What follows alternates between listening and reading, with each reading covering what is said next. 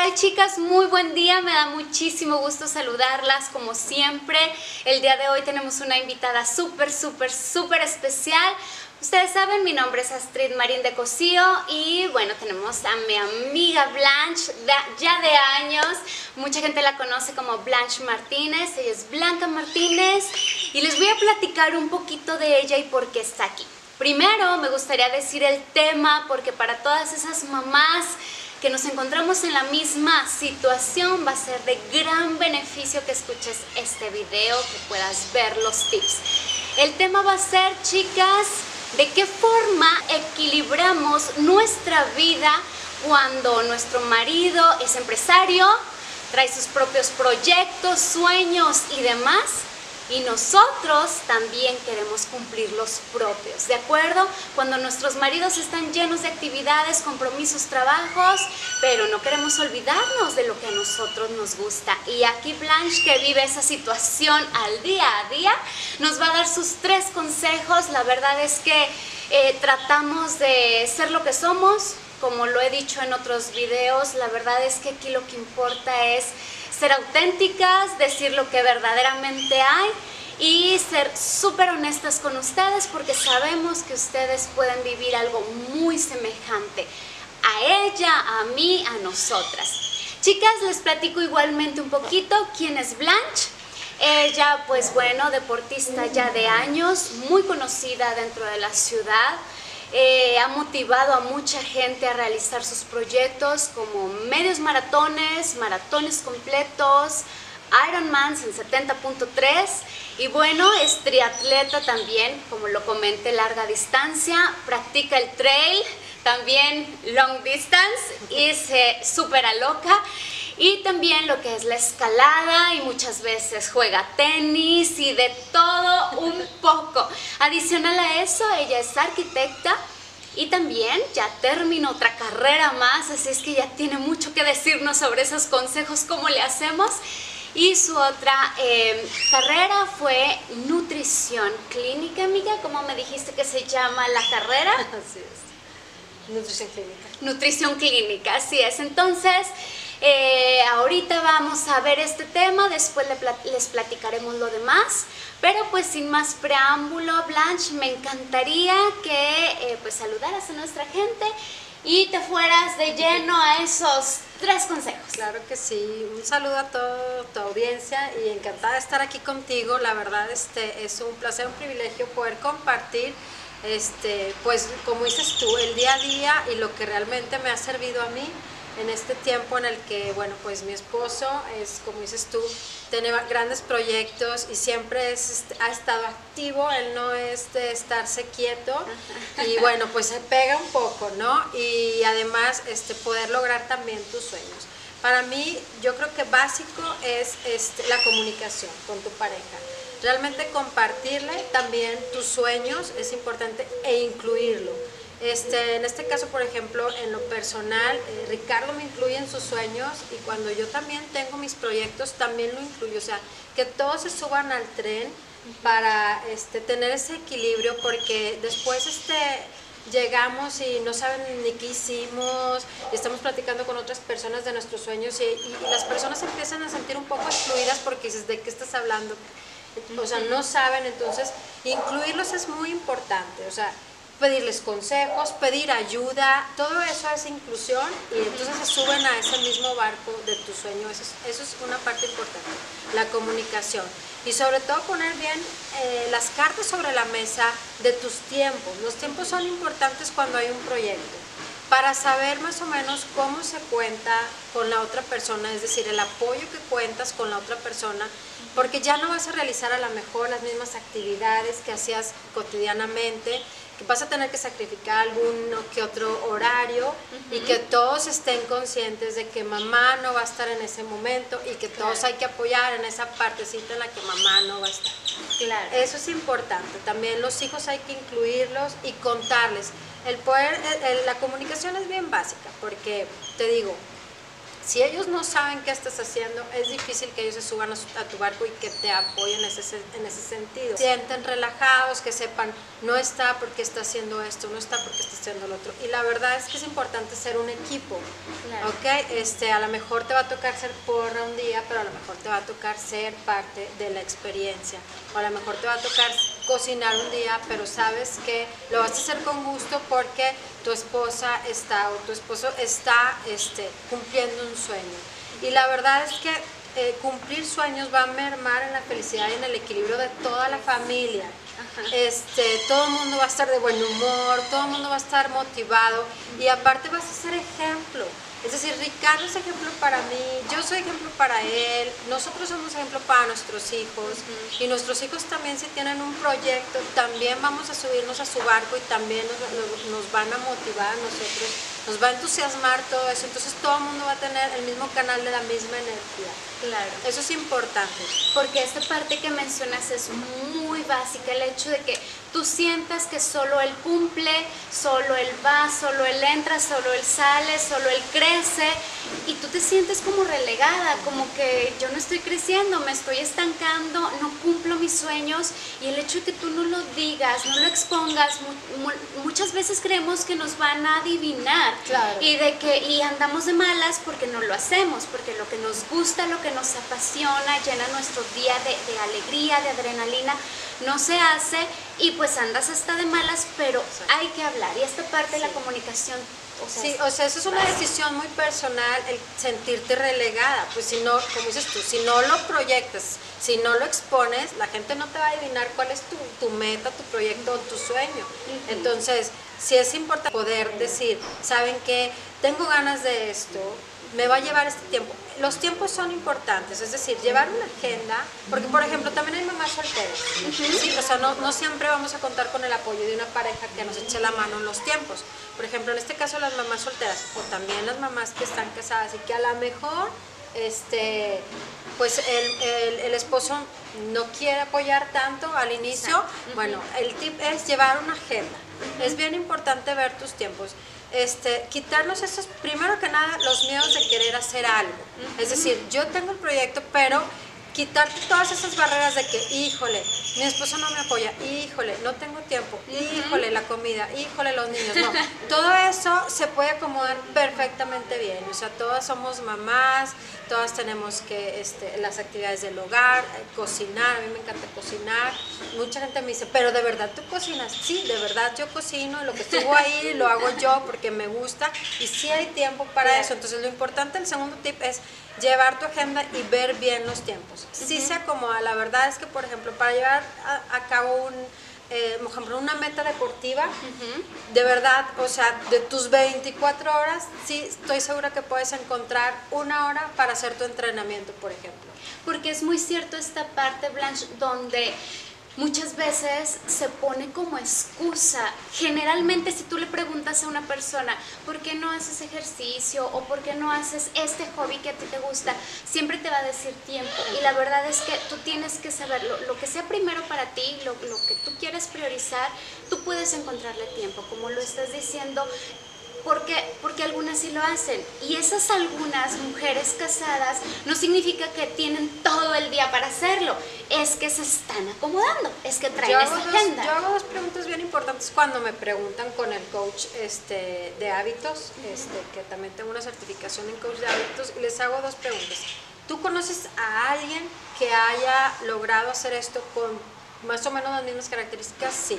Entonces, si alguien lo logró, tú también puedes. Eso es por una parte. Exacto. Exactamente. Y la segunda que yo hago es, tienes, identifica tus fugas de tiempo. Y lo más, lo más probable es que las fugas de tiempo son en el teléfono. Sí, sí, en tus redes. En las redes, exactamente. Entonces es nomás cuestión de sacrificar esas fuguitas de tiempo y ponerte un target como la persona que sabes que lo cumplió. Ya teniendo esos dos, es un gran paso para decir, yo puedo y sí tengo tiempo. Exacto. Y luego ya haces tu plan sobre una agenda, identificas qué horarios puedes, a veces vas a poder en la mañana, a veces en la tarde, a veces en la noche, no importa, o sea, no te encasilles, tienes que tener esa flexibilidad y lo vas a lograr, sí se puede, la verdad que sí. Claro, porque muchas veces traemos esos hábitos ya arraigados donde es que no tengo tiempo, no tengo tiempo, pero se te van 10 minutitos donde checaste algo y luego te pusiste a hablar en el WhatsApp con alguien más, te pusiste a mandar mensajes y luego, y si tú juntas todas esas fugas de tiempo como lo estás manejando, tú ya juntaste unos 50 minutos, ya juntaste tu hora O donde más. o más muchas veces que a veces empiezas a checar algo y luego te vas por otro lado y ya no te acuerdas ni lo que estabas haciendo ni lo que estabas buscando en, en- O por ejemplo, los tips también que les doy a las mamás que les gusta cocinar o que ellas son las encargadas del desayuno, la comida y la cena es preparar con tiempo.